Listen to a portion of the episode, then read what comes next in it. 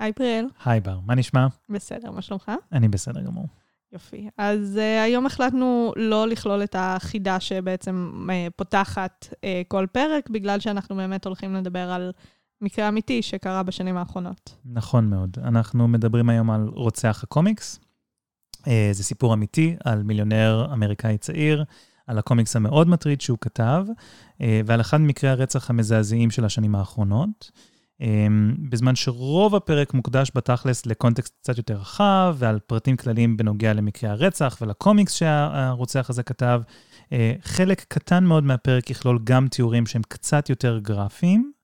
אמ, אנחנו כן כוללים אזהרה נוספת לפני הקטע בו אנחנו מזכירים את הפרטים האלו, וגם את מספר השניות שאתם צריכים לדלג אם אתם רוצים להימנע מהתיאורים האלה.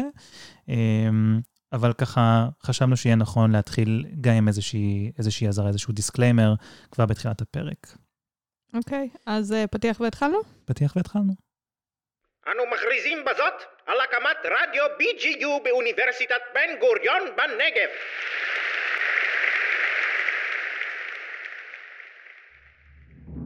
המאה ה-21 וסרטי קומיקס צצים בכל פינה. מי יעשו סדר בבלגן הזה? פריאל כהנים ובר לשם, שני sidekicks ללא פיקוח של מבוגר אחראי. אין דבר שיעצור באדם מלדבר על ספרות מאוירת. אה, האמת היא שיש בעיה עם המושג הזה? אל תפריע לי בפתוס! זה העניין עם התחתונים. פודקאסט על קומיקס וגיבורי על! אוקיי, אז אה, היי פריאל. היי בר. אמ, אז בוא פשוט נצלול לסיפור וקצת תספר לנו מי זה רוצח הקומיקס, איך הכל התחיל, מה, מה אנחנו יודעים בעצם על המקרה הזה. אוקיי, okay. אז אנחנו בעצם מתמקדים בגבר בשם בלייק ליבל. אה, ליבל נולד ב-1981 בטורונטו, קנדה, וגדל בשכונת פורסט היל. אה, הוא הגיע מבית מאוד מאוד מבוסס. אה, אביו לורן ליבל, איש נדל"ן יהודי די מפורסם בקנדה, אה, השתתף גם בתחרות השיט באולימפיאדת הקיץ ב-1976, לקח חלק בתחרויות של מכוניות מרוץ. אימא של בלייק, אלינור צ'יטל ליבל, היא יורשת של חברה בשם Alros Products, שמייצרת יריעות פלסטיק. ואבא של אלינור, כלומר סבא של בלייק, מחזיק בכמה וכמה פטנטים. במילים אחרות, הבחור הזה, בלייק הזה, גדל בבית די עשיר, די מבוסס, ויש לו גם אח בשם קודי, שגם קודי זכה לא מעט מה, מהאושר של המשפחה הזאת. אז לורן ואלינור, ההורים בעצם נפרדים כשהילדים היו יחסית די צעירים. הקשר של בלייק עם אבא שלו ככל הנראה לא היה חזק במיוחד, כי הוא עבר לגור עם אימא שלו, וקודי בעצם חי עם האבא. קודי, אמ, אה, כאמור, זה אח שלו. כן, כן. אה, ב-2004, כשבלייק ממש בשנות ה-20 שלו, הוא עובר עם החברים העשירים שלו ללוס אנג'לס, שם גם קודי נמצא, שבינתיים מסתבך לפי השמועות עם המאפיה הרוסית בהימורים על פוקר. Um, כשסבא של בלייק מת, בלייק משתמש בירושה שלו מהסבא כדי לממן את הניסיון שלו לקריירה בהוליווד, גם בטלוויזיה וגם בקולנוע, וגם ככותב ומפרסם קומיקסים, שזה בעצם החיבור היותר uh, ספציפי אלינו. שבעצם עוד מעט גם ניכנס קצת לאיפה נכון. אנחנו פוגשים את העניין של הקומיקסים, ולמה בעצם נתנו לו את השם הזה של רוצח הקומיקס. נכון, נכון. אז אה, עוד קצת ככה קונטקסט על אה, בלייק, כדי שנכיר את, ה, את הבן אדם מאחורי, ה, מאחורי הרוצח. אמ, כשהוא נמצא שם בהוליווד, הוא עובד אה, בזמן קצר אה, על סדרת האנימציה Spaceball, שמבוססת על סרט הפרודיה של מל ברוקס ל Star Wars. הוא גם מביים שם שני פרקים. שזה קצת כן. מבאס לשמוע את זה, במיוחד... מאוד מבאס, כן. אהבתי הגדולה לספייסבולס, ולפחות לסרט. כן. אה, תכף גם תבינו למה הקישור אה, שלו לדברים האלה קצת מבאס, או קצת כן, הרבה. כן. אה, אם אנחנו כבר מדברים על משהו מבאס שהוא יצר, אמ, אז אחד הדברים הנוספים שהוא במרכאות יוצר ומביים, עם הכסף שהוא קיבל מסבא, זה סרט בשם Bald, או קירח, שמהטריילר, ששנינו, אה, למרבה הצער, זכינו לצפות בו. כן, ואפילו שיתפתי את פריאל לפני שהתחלנו, שאם מישהו יבוא ויגיד, יש זיכרון אחד שאת יכולה למחוק מהראש שלך, לא יודעת, דוקטור סטרנג' יבוא ויגיד, דבר אחד יחידי, ספציפי שאת יכולה למחוק מהמוח שלך, זה יהיה הטריילר לסרט הזה, אפילו לא צפינו בצ... בסרט עצמו, אני מקווה שמאז לא... לא, לא, לא, חס ושלום, ממש לא מעוניין. אמ, באמת שהטריילר זה פשוט הקשקוש במיץ הכי גרוע שראיתי בחיים שלי. זה מין שילוב של low budget עם American Pie, Eurotrip, כן, סרטי פורנו מאוד לא מוצלחים. כן, כן. באמת, ו- ועלילה על מישהו קרח, או שמקריח, כן. נכון? כן, אם אנחנו באמת נאלצים ממש לסכם את העלילה רק מהטריילר, כי שוב, אף אחד מאיתנו לא באמת צפה ב- בסרט הזה, אין לנו שום כוונה גם לצפות בו. אמ, רק מהטריילר מדובר באיזשהו גבר לא פופולרי, מקריח, חננה כזה, שהחברים שלו בעצם מנסים להראות לו שהוא עדיין יכול להיות מאוד מושך, אז הם פותחים עסק פורנו, נראה לי, והעסק הזה מסתבך כשההורים של האנשים האלה הם, מגלים על העסק, ואז כזה רוצים לתקוף אותם או משהו, ויש ממש סצנה מוזרה בטריילר שבה ההורים רצים אחריהם, או whatever. כן, זה לא... אה. אל, אל תחפשו את זה. המלצה ממני אליכם, אל תחפשו את זה. כן, זה basically פשוט תוכן שוביניסטי, קלאסי, רדוד מאוד, אה, כאילו ילד בן 14 כתב את זה, באמת, זה, זה ממש הרגיש ככה. וזה כאילו, אה, זה ב understatement, כן. הילד בן 14, כן. כן, אני מנסה להיות מאוד מאוד נחמד, מ... למרות שאין באמת צורך, אבל כן. כן. אוקיי, אז מה, מה הוא עוד עושה? אז זה ככה קצת קונטקסט על, על אה, בלייק. ב-2008 אנחנו לאט לאט מתחילים לראות את בלייק מתערב יותר בסצנת הקומיקס. אמ, הוא מגיע לקומיקון ב-2008 עם סדרת הקומיקס United Free Worlds שהוא יצר, אמ, ומתראיין שם בנושא של הקומיקס. הרעיון עצמו פשוט הזיה אחת גדולה. אמ, רואים שלמראיינת מאוד מאוד לא נוח בסיטואציה. האמת שגם לראות את, כן. לראות את הרעיון הזה עצמו היה מאוד כאילו unsettling כזה. כן, כן, כן. זה גם נראה כאילו, יש בו איזושהי מוזרות חברתית שקשה קצת לשים עליה את האצבע, וזה... ו- ואומרים שני אנשים שהם די מוזרים חד חברתיים. משמעית, זה כן. לא, זה לא שאנחנו אומרים, אוקיי, כל המוזרים חברתית, חברתית כן. מרגישים לא בנוח, פשוט הוא ספציפית, שאנחנו תכף נראה שהוא גם די סוציופט, פסיכופת מהמם. ודברים כאלה, יחד עם המוזרות הזאת. כן, חד משמעית. אמ, אז ברעיון הזה בקומיקון בעצם מדבר על הקומיקס, בו אה, כוכב חדש נכנס למערכת השמש שלנו, ומהווה בעצם איזשהו איום על כדור הארץ.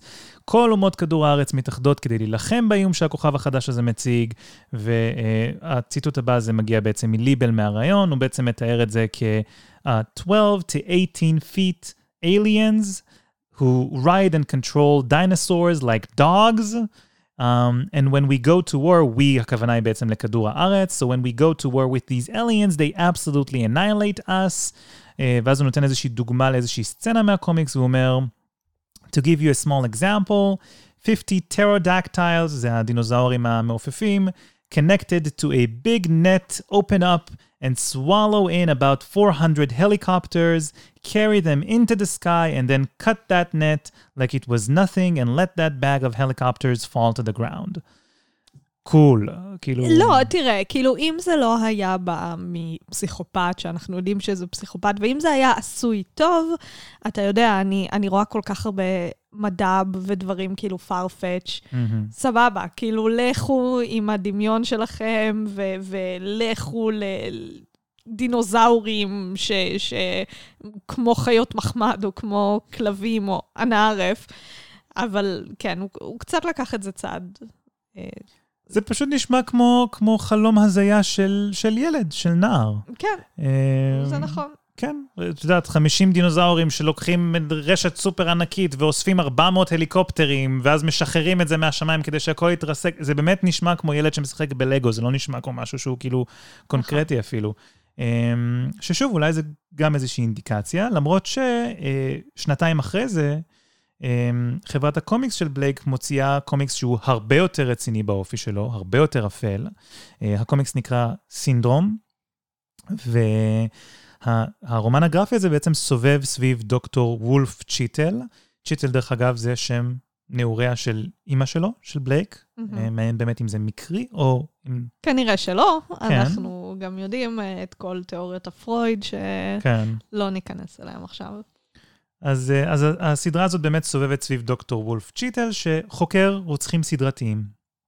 אה, צ'יטל בעצם סוחר מלא מלא שחקנים, נותן להם לחיות בעיירה מזויפת, סטייל המופע של טרומן כזה, אה, ואז הוא לוקח איזשהו רוצח סדרתי שמכונה The Bible Killer, או רוצח התנ"ך, או משהו כזה, מזייף את ההוצאה להורג שלו, מוחק לו את הזיכרון, ובעצם משחרר אותו בעיירה המזויפת כדי שהוא יוכל לחקור את ההתנהגות שלו בתנאים שהם יותר מבוקרים. אז בעצם הוא אה, מזייף את הרצח של, את ההוצאה להורג שלו כלפי הבחוץ, העולם. נכון. שבחוץ, ובעצם מכניס אותו למעין תנאי מעבדה האלה שלו. בדיוק, בדיוק. מכניס אותו לסוג של הניסוי האח הגדול הזה שלו, כדי באמת לראות מה הוא יעשה, לנסות ללמוד מזה אה, קצת יותר על רוצחים סדרתיים. אה, המטרה שלו בכאילו מחקר הזה, זה בעצם לנסות אה, למצוא תרופה למה שהוא קורא סינדרום הרשע שיש לאנשים. אה, דוקטור צ'יטל בעצם מאמין שיש איזשהו חלק מסוים מאוד בגוף האדם, או יותר נכון במוח של האדם, אה, שבעצם אחראי על המעשים המרושעים שאנחנו מבצעים. הוא רוצה בעצם למצוא את החלק הזה ולנסות לראות אם הוא יכול להיפטר מהחלק הזה כדי לפתור בעצם את הרשע בעולם. Uh, בכל מקרה, לא נכנסנו יותר מדי לעלילת הקומיקס. את ואני גם לא ממש קראנו את הקומיקס, כי אנחנו מתנגדים לזה ברמה האידיאולוגית. לגמרי. אז אבל לא... צריך לזכור את הקומיקס הזה להמשך הפרק. גם משהו מעניין ש- שעלה לי בזה, זה שאנחנו תכף, ו- וזה לא ספוילר, כי מן הסתם דיברנו על זה, אה, הבן אדם הוא רוצח. כן. ואנחנו תכף נראה את הרצח הבאמת מאוד מזעזע שהוא כן. מבצע. אמ, ו- ומרגיש לי מעין wishful thinking למצוא באמת תרופה, ל- mm-hmm. אולי איזשהו יצר שהוא ידע שהיה לו, למרות שאני מרגישה שאני נותנת לו קצת יותר מדי קרדיט לתחכום ב- mm-hmm. בדברים האלה, אבל זה יהיה מאוד מעניין בהמשך לקשר כן. את הדברים. כן, חד משמעית. Um, אוקיי, אז כל זה בעצם קורה ב-2010, הפרסום של סינדרום. שנה אחר כך, בלייק מתחתן עם uh, אמנדה ברון, דוגמנית לשעבר, וחודש אחרי החתונה היא יולדת את הבן שלהם. הם עוברים ביחד לבברלי הילס, הוא ממשיך לבזבז כסף על כל הפרויקטים הנכשלים שלו. אמ, מנגד, הוא ממשיך גם להוציא כסף ולשאול כסף מההורים על דברים אחרים. אה, אלינור, אמו, הולכת לעולמה ב-2011. הוא מקבל כמובן מיליונים כשהיא מתה. מבזבז גם את הכסף הזה. אחרי שהוא בזבז את הכסף שהוא קיבל מסבא שלו. נכון מאוד. לפני זה. ואז ב-2013 הוא בעצם מגיש תביעה לביטול הצוואה של אלינור, כדי שהוא יוכל לקבל עוד כסף. קלאסי פרזיט. Um, התביעה נכשלת, בלייק במקום להרוויח כסף, עכשיו חייב עוד יותר כסף לעורכי הדין שהוא שכר לשם התביעה. Um, אנחנו מדלגים קצת קדימה לאביב 2015, שם הוא uh, עוזב את אמנדה בהיריון של שמונה חודשים, מגיש עתירה לגירושין ביולי, ובעצם מפסיק לשמור על קשר עם הרבה מאוד חברים ובני משפחה. עם זאת, במקביל הוא עדיין ממשיך לעבוד על פרויקטים חדשים, בהם רומן גרפי חדש בשם, בשם פסייקופומפ, uh, שלכאורה אמור היה להכיל אלמנטים מ-The Dark Knight Returns והתפוז המכני. שילוב מעניין? אני מניח, בידיים הנכונות אולי. כן. כן. אז ב-2015 הוא גם פוגש את uh, איינה קסיאן. שבעצם היא הולכת להיות הקורבן נכון. uh, של מעשה הרצח של uh, ליבל, שעוד נכון. מעט נגיע לזה. אז איינה קסיאן היא בעצם עורכת דין מקייב, שעוברת ללוס אנג'לס, הופכת למתורגמנית, ומכירה את בלייק. היא נכנסת להיריון תוך כמה חודשים, ויולדת כבר בתחילת מאי 2016. בינתיים, אח של אה, בלייק, קודי, ממשיך להסתבך עם המאפיה בהימורים על פוקר, ובלייק, שמסתבר שכל הלחץ הזה הוא קצת יותר מדי עבורו, מסכן, אה, מתחיל בעצם לנהל רומן עם אישה חדשה. הלחץ שהיא בהיריון ואח שלו נכנס לעוד הסתבכויות. כן, זה, זה מאוד קשה לו, כן. כן. מסכן. אמ, אז במקביל לרומן שלו, איינה יולדת את הילד שלהם. שבועיים אחרי הלידה, החברה החדשה של בלייק מאשימה אותו בתקיפה מינית. Uh, הוא נעצר ב-20 לחמישי 2016, מבלה 15 שעות בכלא, ואז יוצא בערבות של 100 אלף דולר.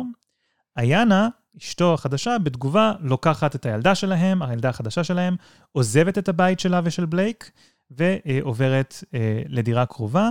אימא שלה, אולגה, מבקרת באותו הזמן בארצות הברית, והיא באמת נמצאת יחד איתה בדירה.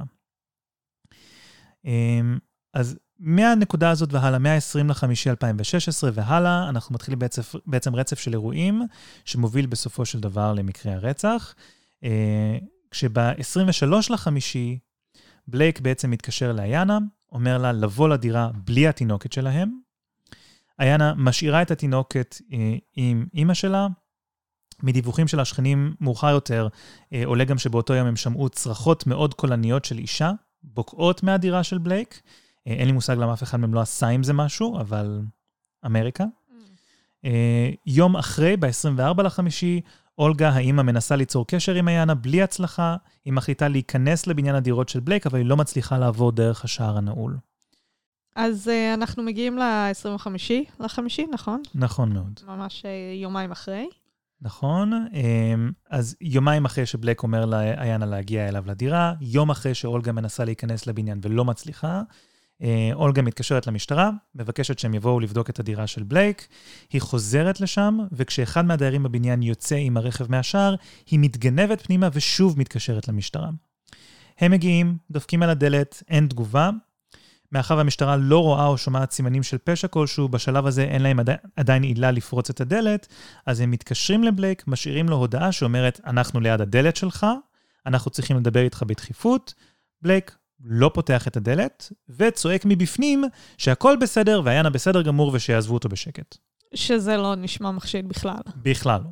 אוקיי. Okay. עובר יום, 26 לחמישי 2016. אולגה חוזרת לדלת, שוב מתקשרת למשטרה. המשטרה סוף כל סוף מחליטה שעברה מספיק זמן, הם משיגים מפתח ממנהל הבניין, מנסים להיכנס, אבל מבינים שבלייק בעצם חסם את הדלת מבפנים.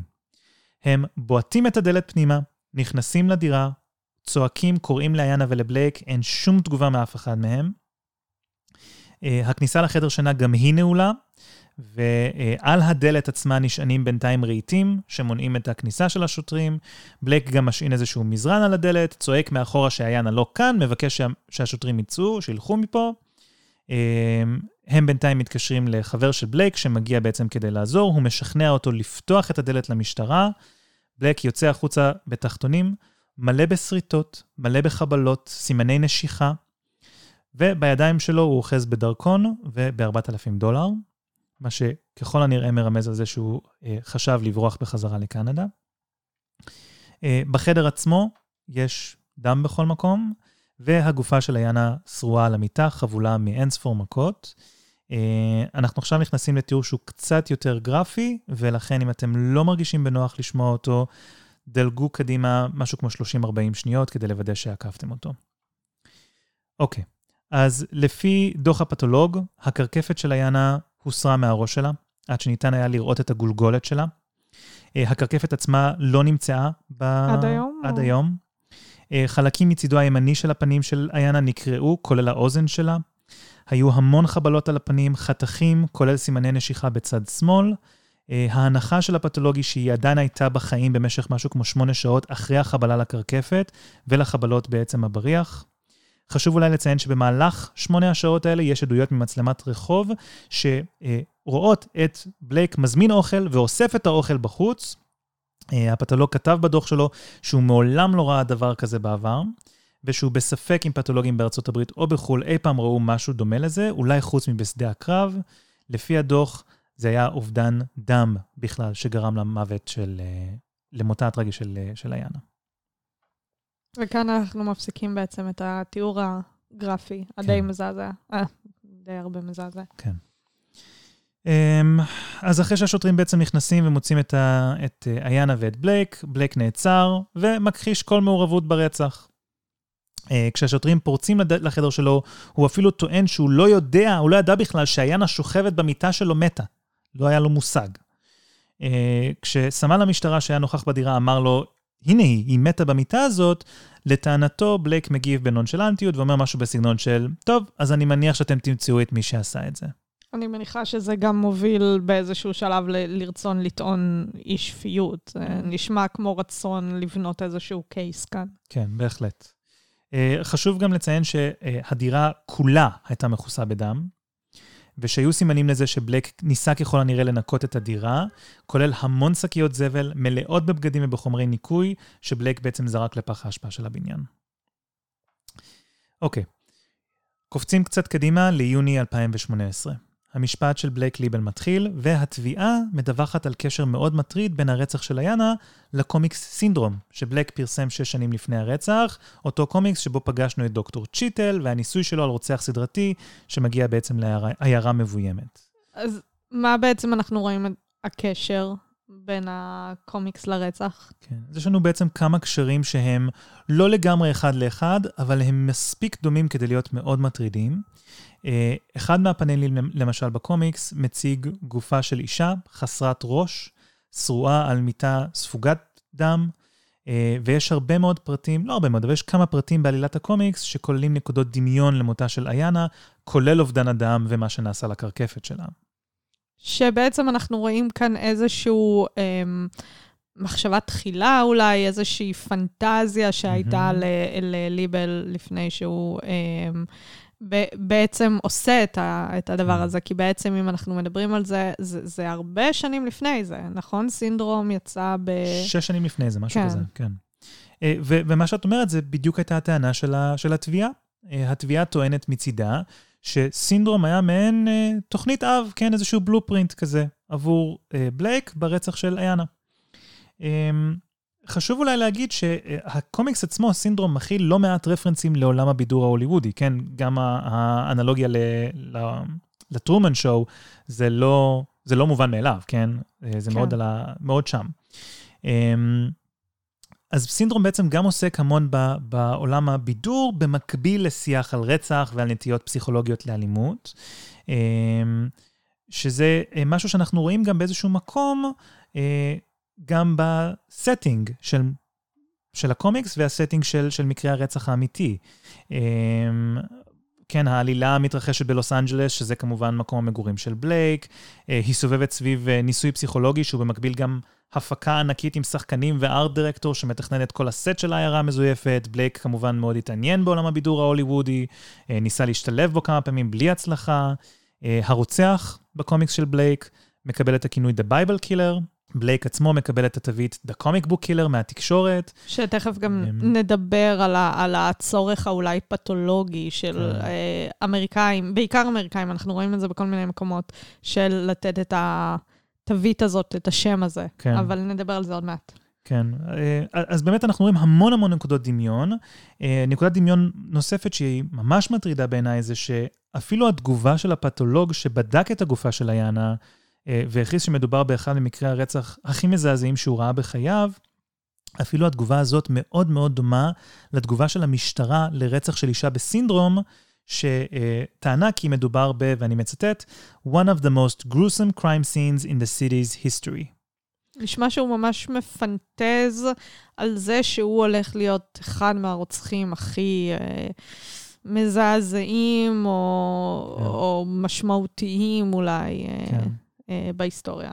כן, אז בנוסף באמת לקו הזה שהתביעה לקחה, אמ, ולכל נקודות הדמיון שהם בעצם אה, הציגו במהלך המשפט בין סינדרום לבין מקרה הרצח עצמו, אה, התביעה טוענת גם שבלייק קינה מאוד בתשומת הלב שאיינה נתנה לבת החדשה שלהם, לכן תקף אותה ולבסוף גם רצח אותה. אמ, בסיום המשפט, חבר המושבעים מוצא את בלייק אשם בפשעים שיוחסו לו, כולל רצח בדרגה ראשונה, עינוי וכוונה לפגוע ולהטיל מום באחר. הוא נידון למאסר עולם בכלא בלי אפשרות לשחרור מוקדם. ובנוסף, בית המשפט קובע כי עליו לשלם מעל ל-41 מיליון דולר בפיצויים למשפחה של איינה, שיקדישו את הכסף הזה לגידול דיאנה, הבת של ליבל ושל אה, איינה קסיאן. אה, ליבל ניסה לערער על החלטת בית המשפט ב-2020, דרך אגב, אבל הערעור שלו נדחה על הסף.